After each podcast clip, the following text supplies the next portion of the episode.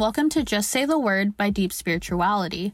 For today, we are reading James chapter one in the New Living Translation. Let's begin. This letter is from James, a slave of God and of the Lord Jesus Christ. I am writing to the twelve tribes, Jewish believers scattered abroad.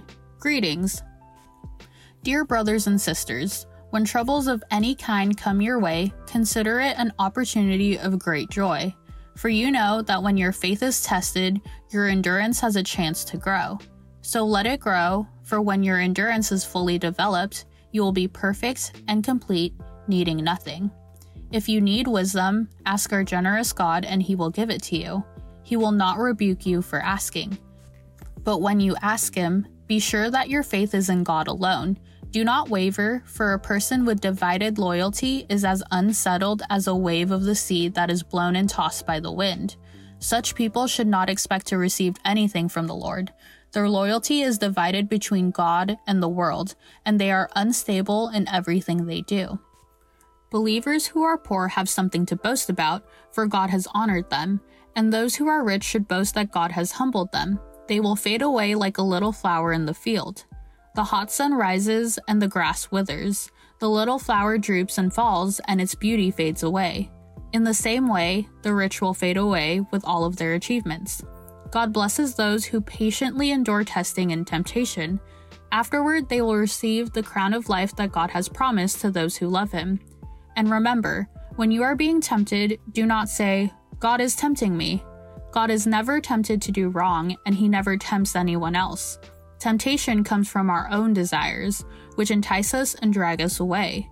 These desires give birth to sinful actions, and when sin is allowed to grow, it gives birth to death.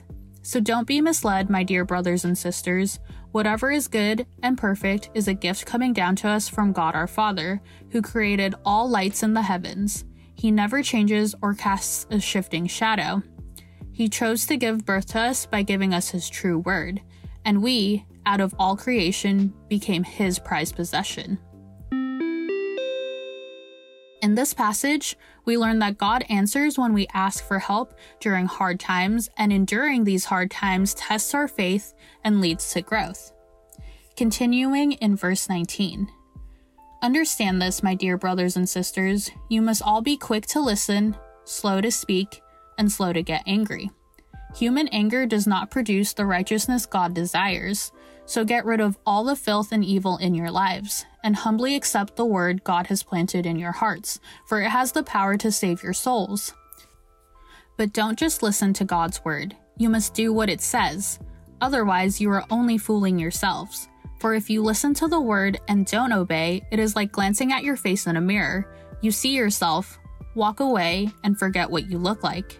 But if you look carefully into the perfect law that sets you free, and if you do what it says and don't forget what you heard, then God will bless you for doing it. If you claim to be religious but don't control your tongue, you are fooling yourself and your religion is worthless. Pure and genuine religion in the sight of God the Father means caring for orphans and widows in their distress and refusing to let the world corrupt you. In this passage, we learn that freedom comes when you listen and obey the word. And that concludes James one. Make sure to subscribe to the Just Say the Word podcast feed and visit deep spirituality dot com for more content like this.